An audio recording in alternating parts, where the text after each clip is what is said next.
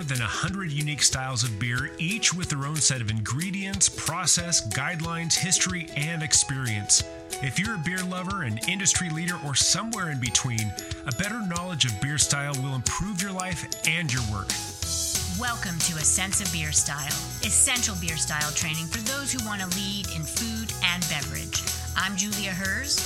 And I'm Jeremy Storton.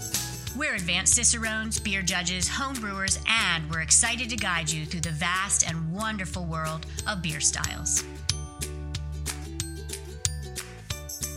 Welcome back, everyone. Uh, it's uh, Jeremy and Julia here, and today we're going to talk about, in my estimation, one of one of these most mystifying beers from a scent of the way that it's brewed and the ingredients that they put in it. Uh, but yet, you know, it, it should be a it, it should be a completely different beer, but it is drinkable and it is lovely and wonderful. And it's just pure magic of how they pull that off because I don't think I could come anywhere close homebrewing. And of course, I'm talking about Schwartz beer, the Italian black, I'm sorry, Italian, the German black lager. I, have, I've got pasta in my brain right now. I must be hungry. Uh, so today we're going to talk about uh, the German Schwarzbier and the reason why it is so fascinating because you have all of these dark grains, you have hops, you have bitterness, a light body, all the stuff that we're going to talk about in just a minute, but yet it is one of the most delightful, easy drinking beers despite uh, despite you know wanting to be a little bit harsh. Um, but of course, I, one of the things I love about this too is is German vocabulary. Schwartz means black. We have some very good family friends whose last name is Schwartz, and they're essentially in, in English they'd be you know Mr. and Mrs. Black. Um, uh, so let's get into it. Uh, that is uh, what we're talking about, and um, and let's talk about the ingredients like that I alluded to in just a minute. Here, here for Schwarzbier. Thanks for joining us. Love the intro. And I think the ingredients take us to a place of a very sessionable beer. How cool is that? Jeremy's opening an example. Um, but you have for German beers, when you're in the land of Germany, you have malt that really always is the star with the yeast more of the backdrop. In this case, German Munich malt, which is a medium level kilned malt, right?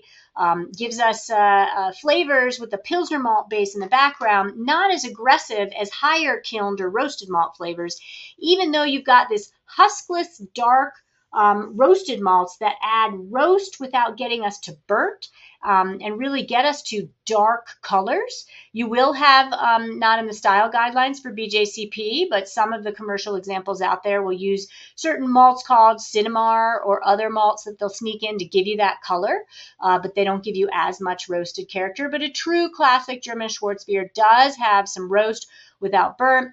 And then German hop varieties definitely are a, uh, a, a, star or, a, a back a backup player, the backup band, right? Not to the star of that malt. Um, and then the uh, the German lager yeast that I mentioned really creates those clean fermentation characteristics, right? And that is kind of the typical ingredients. Typical ingredients, though, then lead us to wanting to dive into the beer.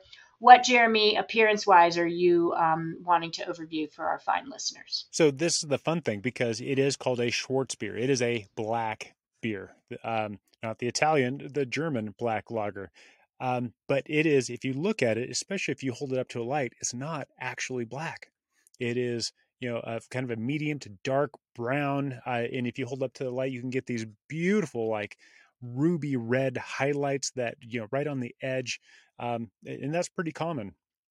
And as you can see, I've got this uh, uh, it it's dissipated a little bit now, but I have this just really beautiful foamy, uh, kind of uh, off-white tan colored head, uh, and it persists quite a while. It, it's a really beautiful, beautiful beer. But even better is the aroma. Yeah, and speaking of aroma, when you look at what's um, in Jeremy's glass that he's smelling, the visual aspect what might throw you off. I always say don't be afraid of the dark. One of the favorite videos I ever shot for craftbeer.com is Don't Be Afraid of the Dark. And it talks about the strata, how dark colors do not equate to flavor um, or alcohol.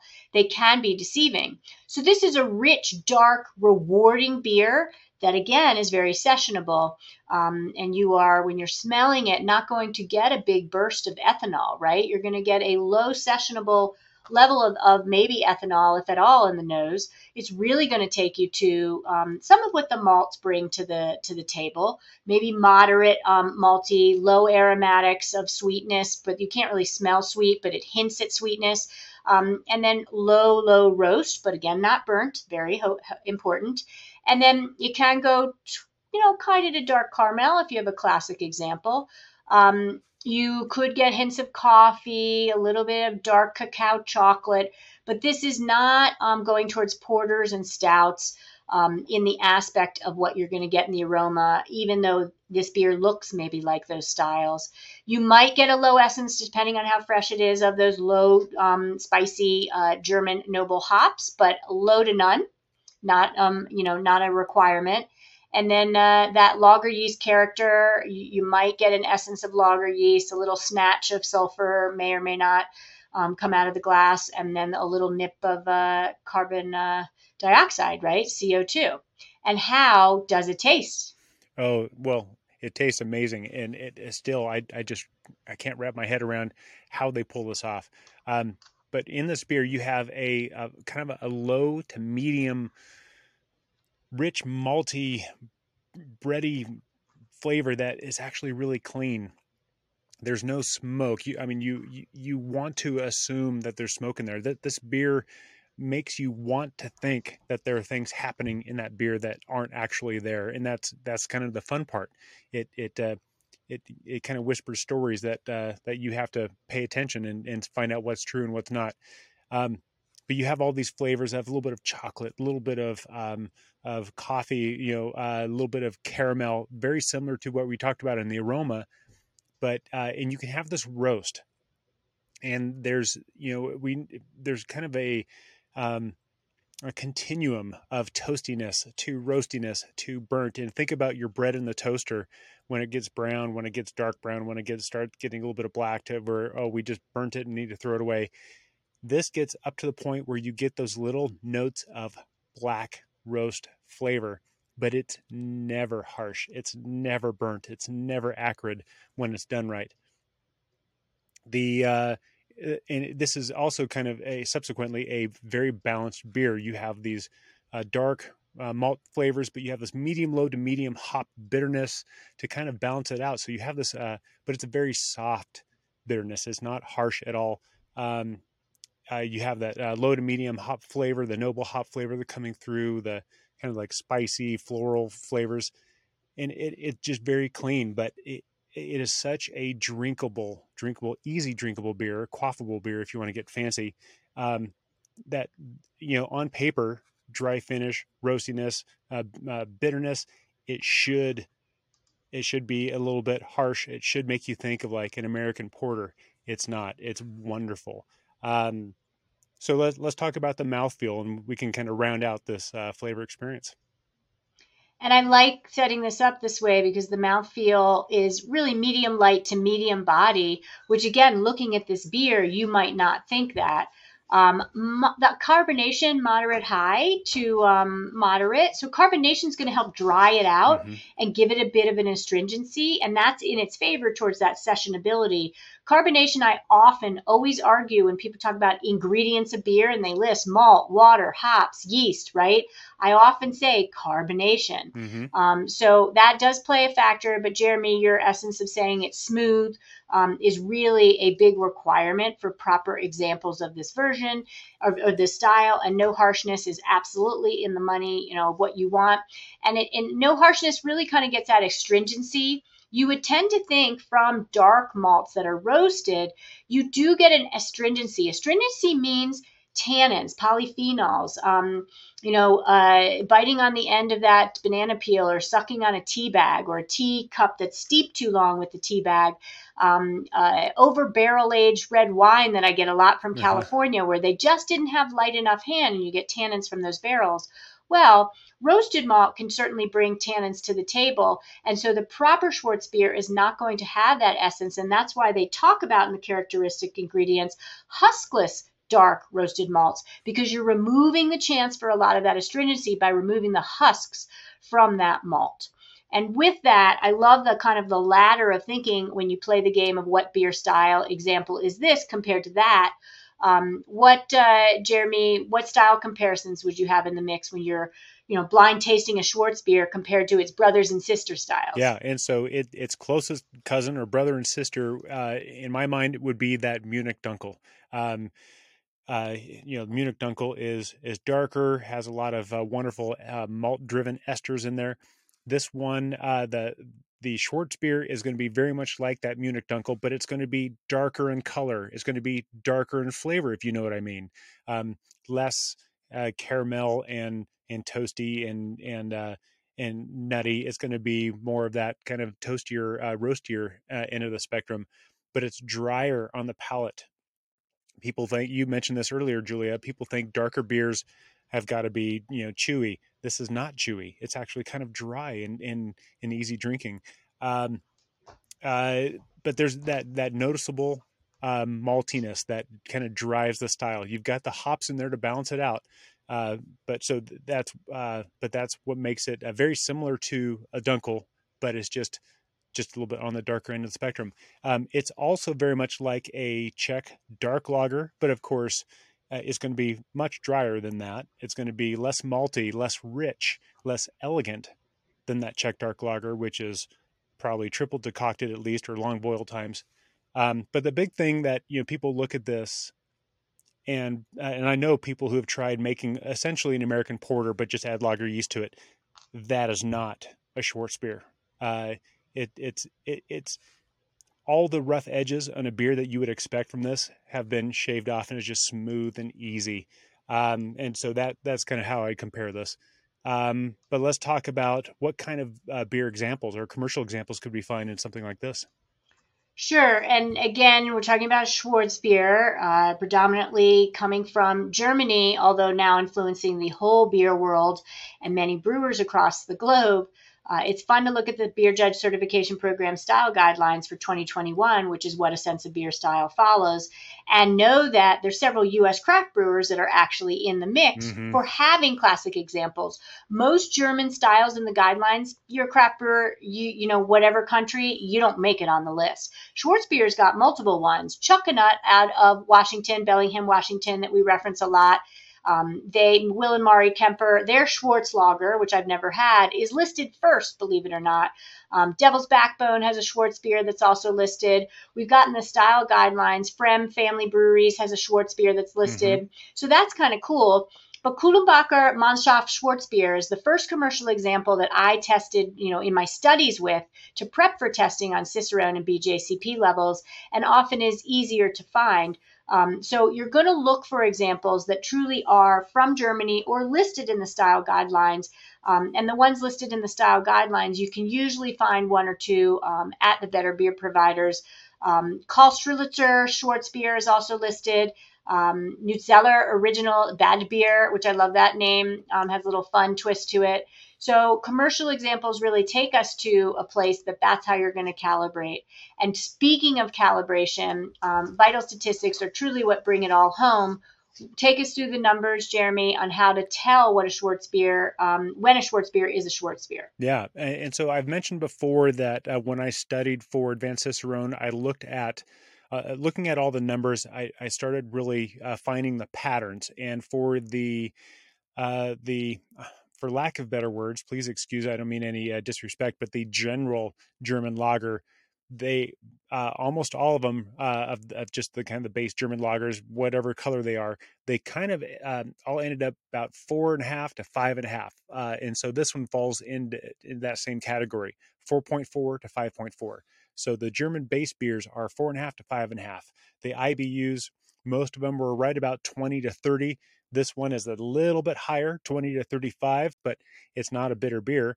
Um, and when we talk about the color, this is this is the part that's really tricky. It's called Schwartz beer. So Schwartz would be black. Black is about 40 SRM. The SRM for the style is not black. It goes from kind of a dark amber, light brown to a darker brown from 19 to 30. Um, so that is the only tricky part when you go to study these these vital stats. Uh, but when we get back to, or when we get to the original gravity, that falls in line with all the other German base beers, 1046 to 1052, kind of showing that it, it's not a terribly strong beer, but it's on the lower end of the uh, average spectrum. And then final gravity, we get to 1010 to 1016. And that, of course, that signifies that it's well attenuated, but there's still just a little bit of body there. Um, uh, so this beer uh, also ends up being kind of dry, but has a little bit of body. And those are two different things just on the finish and just how it finishes. But the, the body of it has uh, kind of that moderate body uh, uh displayed by 1010 to 1016. Um, and we did talk about the uh, the carbonation at medium to medium high on this one. All these things, kind of a little bit drier finish, a medium body, a medium to medium high uh, carbonation. All the stuff should take it to a harsher beer experience. But of course, I, I can't say this enough. It is such a delightful, mystifying thing. Um, but let's talk about uh, the glassware that we would drink uh, this beer in if, if we were going to do it right. Right. And I would say that a German Pilsner flute could be a hybrid version. Uh, Jeremy's got an example of a Willi Becher glass. Um, and you've got different producers having different shapes of glassware. This is because it's sessionable, a glass that's not meant to concentrate the flavors. You're going to probably do best with a glass like the Pilsner Flute or the Willi Becher that flares out a little bit. That basically just keeps it more sessionable, allows the CO2 to volatilize out, and has us not filling up as much from the carbonation that is helping dry it out. Um, and doesn't concentrate the aromatics, but more so allows us to have all the aromatics coming out of the glass and going to the to the back of our mouth where our retronasal passages are. Mm-hmm. Um, and then I would also, um, at serving temperature, I am not a big 38 degree Fahrenheit lady. If no, you look at my beer fridge, right, we're both there. Um, my beer fridge is set at 42. That means by the time I pour it into the glass, which then it warms it up, and then I drink it, we're at 45 degrees Fahrenheit. And that's where I would suggest having that. You're going to then get an essence of some of those um, roasted malts and the Munich malt and really have a little better chance to get some of those volatile aromas that just would be more hidden the colder the beer is, right? Yeah, absolutely. I totally agree. Um, about 45 is is perfect just to let this let the flavors come out and express themselves a little bit better. Yeah, and so pairing suggestions, Jeremy. Start pairing suggestions. You know, I, I am I'm going to avoid saying tacos once again. Uh, you know, for something like this, I would love uh, some um, uh, something like a Cajun jambalaya or like a blackened uh, swordfish uh, done on the grill. Uh, I I would love to see how the subtle roastiness of this beer plays with some of that uh, smoky black blackened flavor. I think there'd be a little cancellation effect, but in a very very good way. I think it would help bring out some of the um, flavors of the swordfish, the flavors of the malt, and and really delight that. Uh, for dessert, um, I don't know what just made me think of this, but I would love to do something along the lines of like uh, fried plantains with a little bit of um, uh, uh, rum flambéed, and and just kind of see how this plays. See if there's some roast flavors that that help balance that abundance of sweetness from that standpoint. You you totally had me going on that, but I'll up the game where one more. I would like those I would like those plantains dried and then char grilled. So Ooh. we get a little bit more of that flavor and echo to some of the the low level roast in that beer. Yeah. Um, fried won't give us that aspect. So I want a little bit of char on something right. that maybe is a little burnt, but then it doesn't make the beer seem burnt. Um, but it finds its way to that malt. That's that's that's good stuff. Yeah. yeah. It, it's just kind of fun to, and you know, and and if it doesn't work, you know what happens? Nothing. You go and try again until you find right. something that's you a home run. You you change out the beer for the food, or you change out the food for the beer. Yeah, There's absolutely. always options in pairing, and I would put it. I think um I would love to see this beer, which is so clean and so smooth and a little bit dry, but yet residual sugar with that 1010 to 1016 final gravity. I'd like to see some earthiness brought to the equation. Mm. So um, maybe a mushroom strudel, uh, you know, mushroom stroganoff. I want to see it with not some pungent mushrooms, but like medium to lower level uh, intensity mushrooms. And I think that would really play well with those malts. Um, that's on my mind. And then it's kind of a you know medium level stinky cheese. Maybe put it with a goat cheese and see if it makes it more gamey, um, or sheep cheese, uh, or if it actually helps round it out and soften it out. Uh, I like the aspect of thinking about this with cow's milk, um, you know, too. So some mozzarella, but it might get washed out. It might wash out the mozzarella, but it's because it's a delicate enough beer. I don't want to put it with too high intensity cheeses. Yeah, I, I think something uh, uh, a wash rind, uh, very, very, very funky would be a little too much. Um, and you got me thinking about uh, other cheeses like a like a raclette or something like that. You expect to find in these alpine uh, areas. That that would just be beautiful with this. Um, but you know, that, there's a million things we could say about this beer. Most importantly, I want to say it is much easier drinking than most people expect. I think I've mentioned that uh, what 101 times now during just the short uh, style cast, but I absolutely mean it. Please go find one and enjoy it and study it and learn it, um, and and find out what food pairs with this. I'd, I'd love I'd love to hear what you guys pair with this and what really worked for you. Yeah, balance a beer that is balanced in its roasted malt, balanced in its back end hop bitterness a little bit drier because of the bite of carbonation. Um, not never harsh, very sessionable. Go go seek and find. Um, and that's it for this episode of Schwartz Beer from a Sense of Beer Style. Thanks for listening. Yeah, cheers. Thank you for listening to A Sense of Beer Style, the essential beer style training for those who want to lead in food and beverage. With advanced Cicerones, me, Julia, and me, Jeremy. Tune into the next episode as we continue exploring the world of beer styles and what to make of them. We encourage you to listen to the prepisodes to build your foundation and better understand beer styles. And before the next episode, I'd like to ask you to review the show and let us know what you'd like featured in upcoming episodes. Until next time, here's to you and your sense of beer style. Thank you for listening. Cheers. Cheers.